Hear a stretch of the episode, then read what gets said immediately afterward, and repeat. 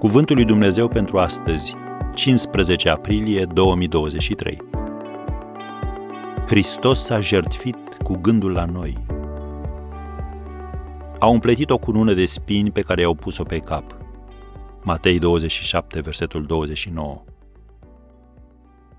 Compozitorul Isaac Watts a scris Când mă opresc la crucea grea, văd palma sa și mi-e de ajuns.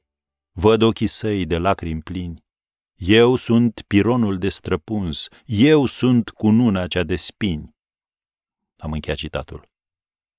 Domnul Isus a purtat o cunună de spini, ca tu să poți purta o cunună de slavă. În Sfânta Scriptură, spinii reprezintă păcatul. În Eden, când Adam și Eva nu l-au ascultat pe Dumnezeu, el le-a zis, în Geneza 3, versetele 17 și 18, Blestemat este acum pământul, spin și pălămidă să-ți dea. Mai târziu Dumnezeu a spus poporului Israel că dacă nu va izgoni dușmanii din țară, ei vor fi ca niște spini în ochi și ca niște ghimpi în coaste, citim în numer 33, versetul 55.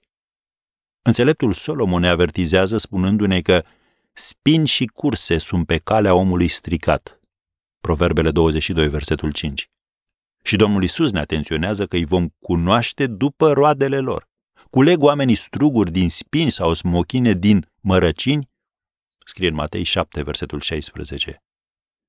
Un autor scria, Cununa de spini pe care a purtat-o Domnul Isus a reprezentat toate păcatele noastre. Așa cum noi am fost prinși în hățișurile invidiei, mâniei, rușinii, descurajării, vinovăției, amărăciunii și neiertării, tot la fel și Hristos, care nu a cunoscut păcatul, a devenit jertfă de ispășire pentru păcatele noastre, cum scrie în 1 Ioan capitolul 4, versetul 10. Nici măcar odată nu și-a folosit Hristos puterile sale supranaturale pentru confortul personal.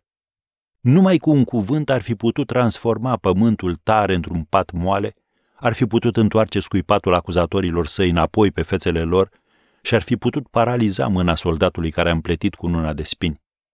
Dar nu a făcut-o.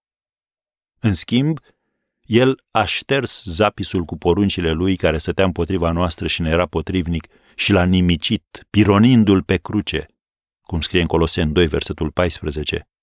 Și a făcut toate acestea gândindu-se la tine și la mine. Uimitor, nu-i așa? Astăzi, acum, oprește-te puțin din ce faci și mulțumește-i.